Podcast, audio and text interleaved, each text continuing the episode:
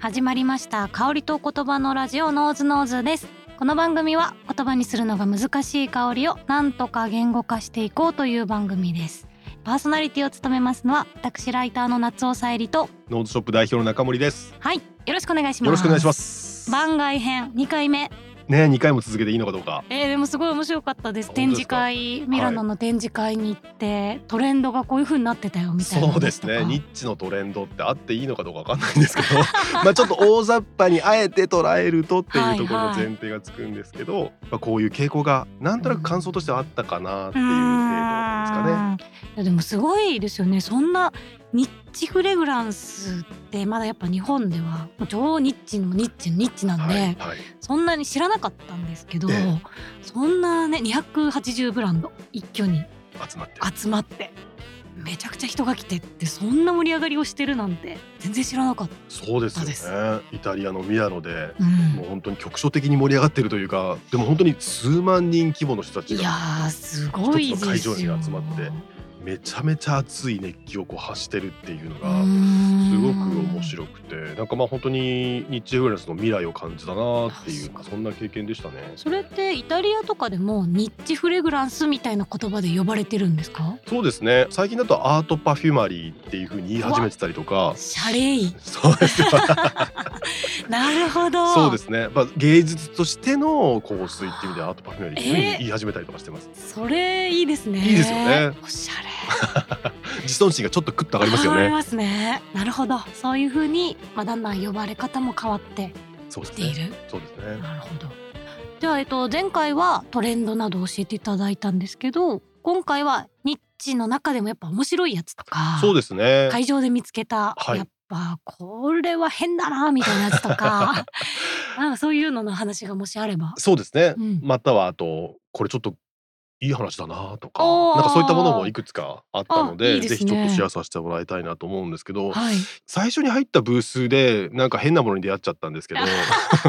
初初から日の一番最初に入ったブースでなんじゃこれっていうのに出会ってしまって、はいはい。それがあのすごく面白かったのでちょっと香りは実はないんですけども、はいお話だけシェアさせてもらううと、んうん実際に我々もすでに取引している THOO っていうザ・ハウス・オブ・ウードっていうブランドイタリアのブランドはいがはいあはいりはいましてあのザ・タイムとかっていうそのお茶の香りが人気のブランドなんですけども、はいはい。そちらのブースに「久しぶりだね」とかって言ってお邪魔した時に、うんうん新しいコレクションローンチしたんですよっていう話を聞いてですね「はいははいいどんなのどんなの?」っていうと名前がもうそのままズバリで「クレイジーコレクション」って言いまクしてレイジーコレクション。 「 はあクレイジーですか」と。はで話をどうどんなのって聞いて、まあ、こういうその実は「不思議の国のアリス」をイメージしてるようなあのコへーレクションなんですかなるねほどトランプが会場にこう置かれてたりとへか、ーまあ、卵型の小さなこう香水瓶があはいではい。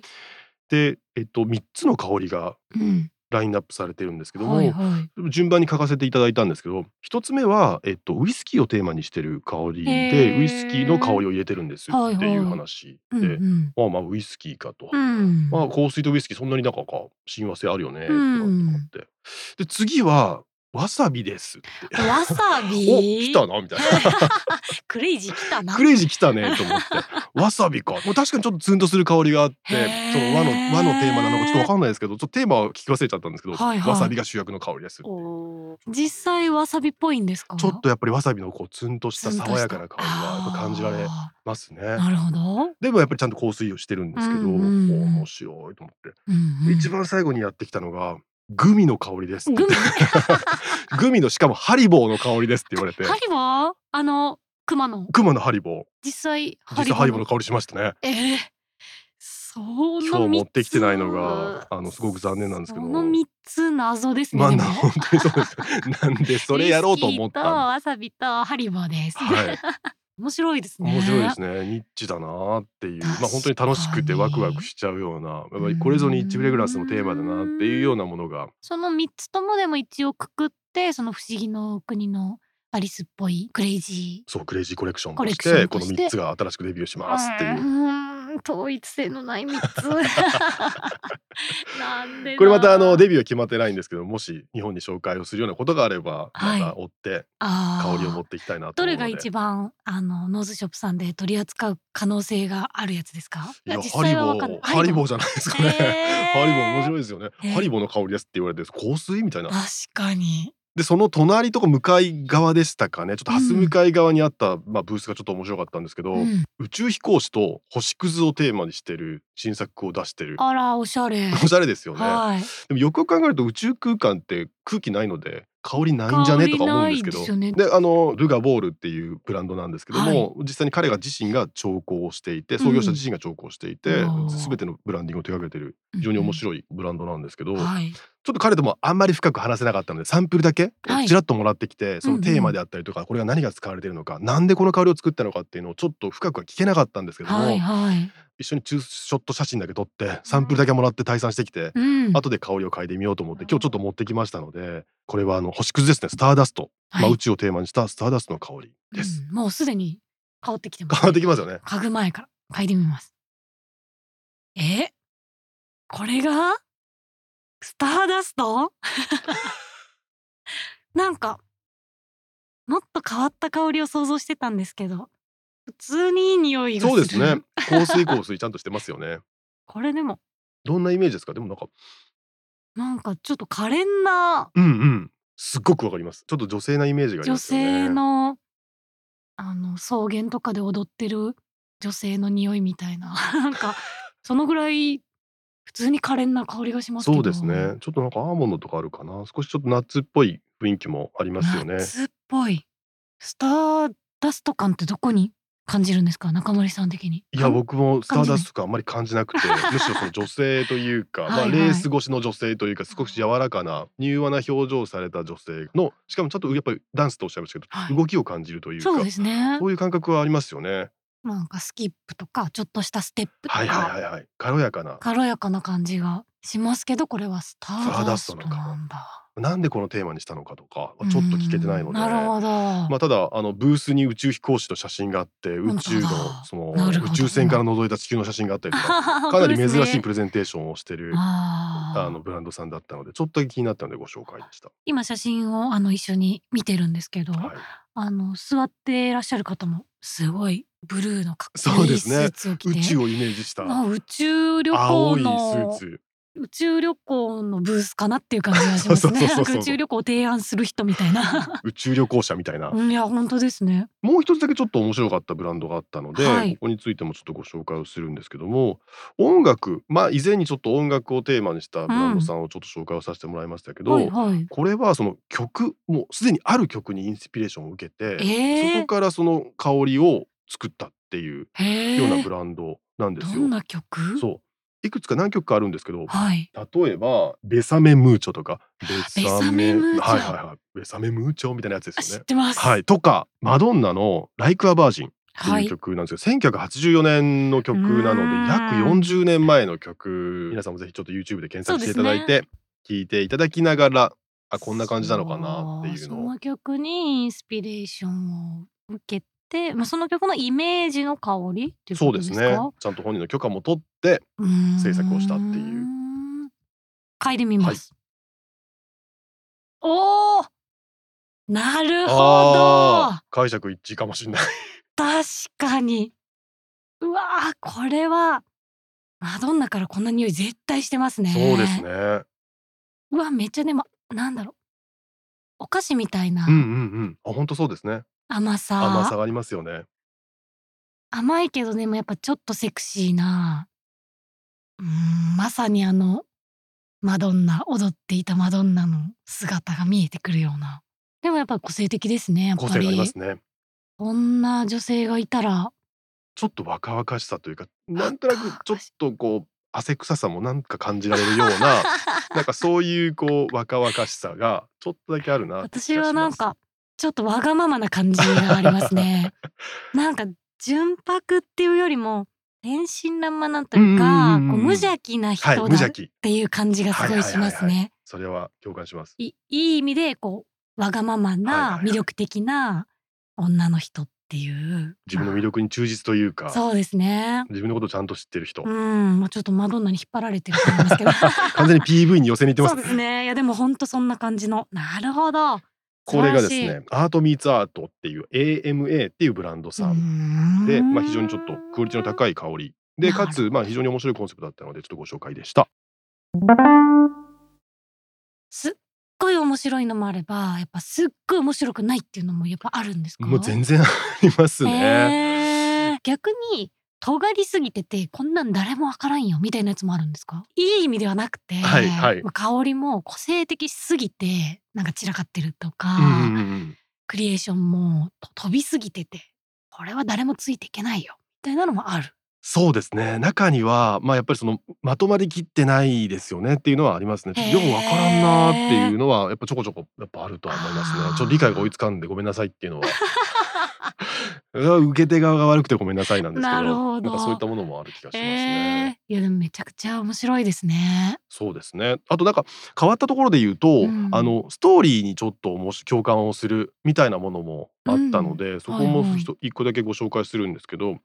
ルシアン・フェレロっていうイタリアの調香師の中では非常にこう重鎮というか、はいあのおじいちゃんなんですけどね、うんうん、であのもう引退をされて引退じゃないですけどあの、まあ、独立されてというかもう悠々自適な生活をされているようなレジェンドはい歴史的な、あうんの調香師がいて、うんうん、でその彼ととあるそのコースのプロデューサーが非常に友達として仲良くなっておでー、うん彼の自宅に遊びに行ったそうなんですうよ。んうんうん、そんな時に奥様がすっごくいい香りでへえ、長年連れ添った奥様ですね、はいはいルシアン・フェレールさんの奥様ものすごくいい香り、いい匂いだ。そうでしかもそのもう香水業界に長年いる香水プロデューサーなので、うんうん数々の香りを嗅いできてるわけなんですよ。でこんな香り嗅いだことないへえ。何なんですかルシアンさんって聞くと、いやずっと以前に僕が妻のため愛する妻のためだけにオリジナルで調香したえ妻のためだけの香りなんだうよ、わ素敵。もう数十年前何十年前ですよ40年前だったかなでそれにこのその香水のプロデューサーが惚れ込んじゃっていやこれは世に出すべきですよって言うんですけどいや僕は妻のためだけに作ったものなの でへーすごい。それは世に出せないよそして妻もそれをずっと使ってるのがね。いいですよねいいですね。いいですよね、はそれをそれを彼が口説き落として嘘。いやすねでもよくよく考えたら、まあ、妻のためだけに作ったんだけども、うんもし自分たちが亡くなった後もうんこの香りが世に残ってくれるんだとすると、うん自分たちの愛が永遠になるっうわ素ていう敵。ところでじゃあそれを世に出してみようというところであルシアンさんが40年前に奥様のために作った香りっていうものが世に出たっていうー。香りがありまし素て敵素敵それをちょっと持って帰ってきたのでタイトルは奥さんの名前ですか。えっとです違いね これは「愛する彼女のために」っていうます。あら素タイトルで敵す。素敵素敵すぎる。 書いてみます。はい、あめちゃくちゃいい。いいですよね。あーなんか優優しそうこの人優しそう。なんかしかもこのひ方が思う奥さん像から作ってると思うのですごい素敵な人で愛してるんだろうなって感じがしますね。愛情が伝わってきますね。香りから愛情が伝わるっていう。伝わる。もうこれ確はかにストーリーが本当に。まあ、香り自体は確かにお花系のまあでもやっぱちょっとなんか変わった匂いがありますね。うん。あまり嗅ぎなじみのない香りとういんうするか、ちょっとだけ個性がやっぱりあってだけどこれやっぱりその40年間続け続けているような香りなんですけどもずっとつけていられるよういなやなんかそういうこ本当ですね。はい、程よい個性どの年齢の女性も見えてくる感じがしま確す。かに確かに、すごい若い頃も見えるし、 30代の彼女にも合うし、うん50代の彼女にも合うし、うん今多分70代でいらっしゃると思うんですけど、わあ素70代の彼女にも合うしっていう多分きっとそういう作り方をされたのかもしれないわあですね。こういうストーリーを織り込んだ、うんまあ、そういうフレグランスもあったりしたのでちょっとご紹介でした。ね、なるほど。あとはあれですねすごい僕の憧れ大好きな、はいあの調香師さんではい。いジャンクロード・エレナさんっていう方がいらっしゃるんですけどはいはい。その方にも会場内でお会いして、へあのちょっとお話ができて一緒に写真も撮れたので。それはすい。ごくいい思い出になったなってジャンクロード・エレナさんっていうのはあのエルメスの調香師もはい。初めて担当された、うーんまあ本当にレジェンド・オブ・レジェンドみたいな日本語になってる香水関係の本もたくさん書かれてるよおー香りの分泌家でもいらっしゃるのですごい。本当にレジェンド・オブ・レジェンドにお会いしたのも非常にいい記憶になったなっていーんうや感っじでぱしたそういう展示会に著名な方もたくさん訪そうれるでっすてねいう感じなんですね。さっきご紹介したルシアン・フェレーロさんとも本当にすごい友達でいらっしゃったので同じブースにいらっしゃっへてえ。一緒にすこごいう共作で香りを作ったりとかもされてるぐらい仲良しでいらっしゃるみたいですね。なるほど。や展示会すごい面白そうですけどこの展示会に行ってもう帰ってくるみたいなそういう感じの出張だったんですかそうですね展示会の会場の中と、はいはい実は外でもいろんなイベントが同時開催されていあてそうなんですねそうなんですよ会場には出店しないんだけど、はいはい会場の外で例えばホテルのスイートルームを借り切って、うんうんそこでブランドが独自にイベントされてたりとかあ要はブース出店してないんだけどホホテルの中に自分のブースを出しますみたいな、あーその時期に合わせて合わせてですねいろんなブランドさんが周辺でそう周辺でまたいろんなイベントをされてるんですよ。はパーティーをしてたりとか、へえまあ、そういうそのなんでしょうねインタラクティブないろんな仕掛けを持った展示をされてたりとかあ一番すごかったのーは、はいはい数百人規模を集めてものすごい豪華な会場でパーティーをするパーっテていィうーものがありましおてーミラノの中心街にですねはいあのめちゃくちゃ由緒ある邸宅がありまして、はいえっと、ナポレオンかのナポレオン皇帝ナポレオンがおう一時期ミラノを征服していた時がありまして、うんうんうんうんその時代に3ヶ月間ほどそのご夫妻で住まれてたっていおう歴史ある建物があるんですよ。建物はいそれを貸し切ってえー、で数百人招待をし。ええダイニングテーブルもう50メートルみたいなダイニングテーブルバーンと並べてそれが何列かあってあそこでフルコースのフレンチが出てくるでご飯そのフレご飯が出てくるんですね、はいパーティーをするんですけあど、はいでそのご飯も香水になぞらえた香水で使ってるこう原料の成分とかを使ったフルコースが出てくるって いういやすごいすごいですよねあれなんか俺セレブになったのかなみたいいなやそうです社ね交界みたいな感じになっえてそれって招待される招待をされてすごブランドの10周年記念イベントですっていうところでご招待いただいてだからそういう本当に歴史あるもう天井画が描かれていていでかいシャンデリアがもう本当に何メートルみたいなシシャンデリアがぶら下がっていてみんなが着飾ってドレスコードありなのでドレスを着てス食ー事ツをを着て楽しむ数百人が一緒に食事を楽しむみたいなもうとんでもない規模のパーティーがへーそれ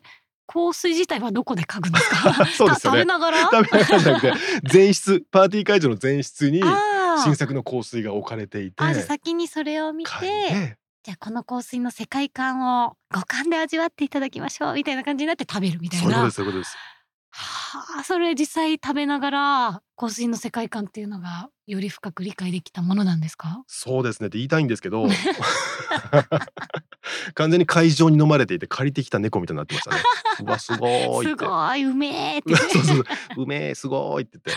て語彙力ゼロになっいてまやしそうですよた、はいね、、でこれはトルコのブランドでニシャネっていうブランドなんですけどもああのノーショップの中でも非常に人気なウーロン茶っていう香水がありましてーはいはいこのウーロン茶のまあ10周年記念バージョンみたいなのも出ていておー非常にこう中身もよりリッチになってはいはい10周年記念バージョンが限定で出ますみたいなそういうお披露目をしてくれました。その10周年記念バージョンのフルコースなんですかそれ以外にもいくつかあいくつかニシャネのウーロン茶とか例えばアニーであったりとかいくつかの香水が、えっと、10周年記念バージョンが出たのでなるほど5種類ぐらいだったかなそれの関連したフルコースめちゃくちゃ安易に言うとトルコえっとウーロン茶だからまず最初にウーロン茶をどうぞとかそういうことですかまあまあまあそんな感じですねウーロン茶の茶葉をちょっと使ったこういう、あえっと、デザートが出てきますよとかなんかそういう感じうのわーすごいでももうこれは日地界でも覇者しかできないイベントですよ ねそうですねニッチの王様ですよニッチの王様がニッチの覇者やるですねイベントですねそうですねなんか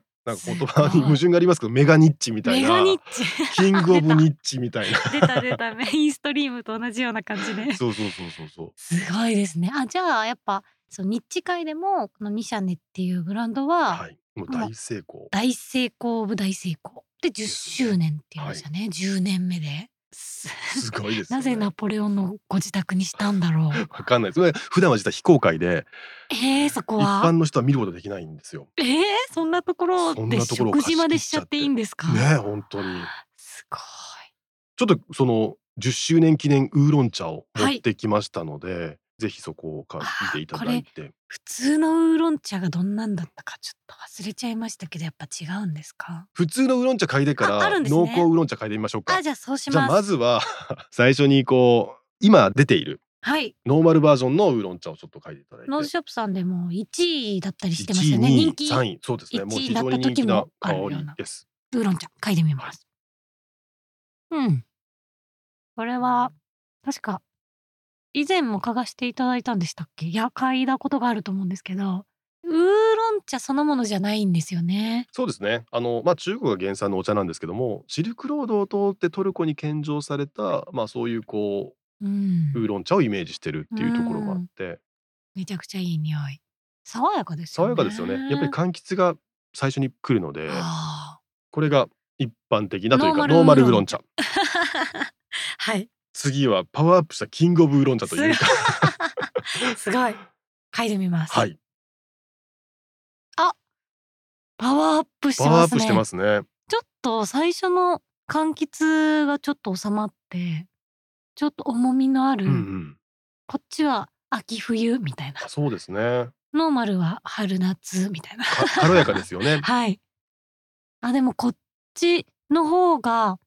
美味しい感じがします。。そうそうそううやっぱ甘みが少し加わって香りにこう丸みが出てるというかまろやかな雰囲気を演出してくれてるので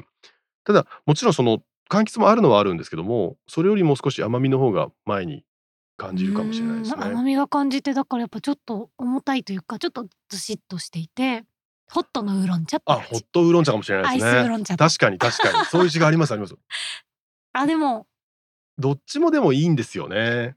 どっちもいいですけど私パワーアップ版の方が好きですねキングオブウーロン茶キングオブウーロン茶の方が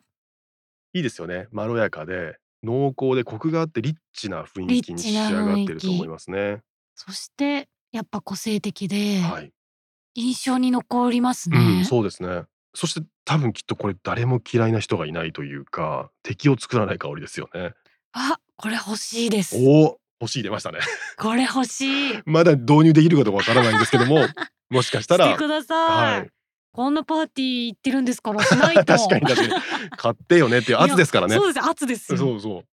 まあこれ以外にもでもいろんなのが新作としてあったはあったんそうですねよ4つか5つぐらい出ていてその中のちょっと一番あの面白いなと思ったのでこの2社のウーロン茶 10X ですかねをちょっとご紹介をさせていただきました。めちゃくちゃ好きですいいですよねこれ。素晴らしいそんなパーティーに行ってきたんですねそうですね。羨ましいですあともう一個すごい感銘を受けたのが、はい教会を貸し切って行われた音楽会っていうのがあって、あまた別のブラまンた別のブランドでですすごねい。それも覇者ですねじゃあ、これもまあある意味覇者ですね。うんニッチの覇者ですね。はいこれはそのフィリポ・ソルチネリで以前もちょっと紹介をさせていただいたんですが、財布まあ、キリスト教のですね牧師さん司祭さんのはいそのはい財布、えー祭りごとをする際にうん着用される、まあ、制服うんを、はいまあ、聖なる制服をはいデザイナーとして作られてるそのフィリポ・ソルチネッティさんが作るはであそのまはあいはいローマ法王であったりとかローマ教皇に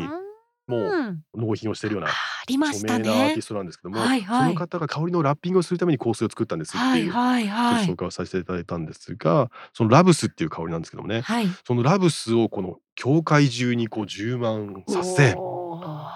そしてそのフィリポ・ソルチネッティは洋服のデザイナーであり香水プロデューサーでもあるんですけども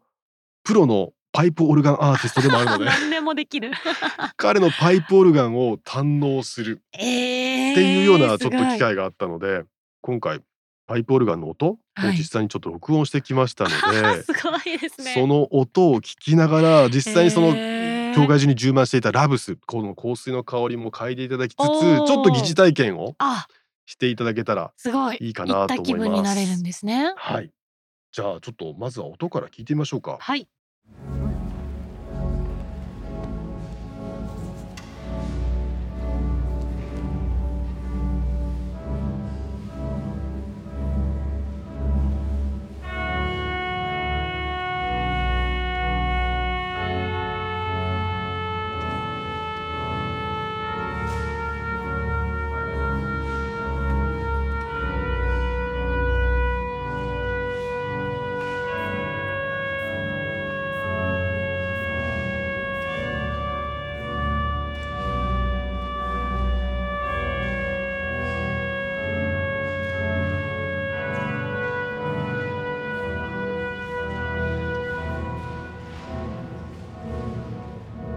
お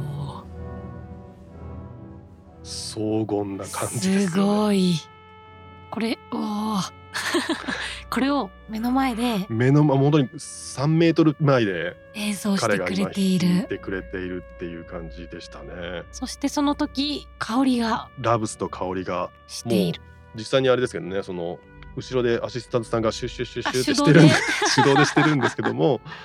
このラブスの香りが会場中にこう充満をしている状態の中でこの音 本当にこう天井から音が降ってくるようなあまたはこう地の底からこう音が上がってくるようあーなその天と地両方なんか本当にこうその境目がこう溶けていくようなー光を感じるかのようななんかそういう音の体験をしながら嗅いだのがこのラブスのラ香ブスじゃあ私もちょっと嗅ぎながり。はらい体験してみます、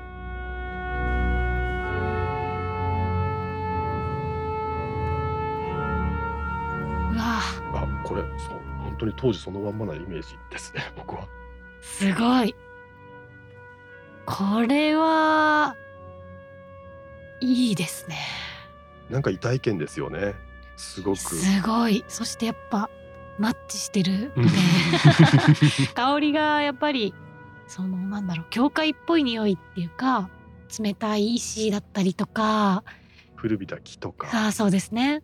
古びた木とかあとまあ光がこうちょっと入ってくるようなこう神聖な場所の匂いがするっていうの確か以前もあのそういうお話があったと思うんですけどそれを嗅ぎながら教会にいてこの音楽が聴けるすごいですね。そうですねああでもまさに五感ですよねそうですね場所があって音楽があって匂いもあって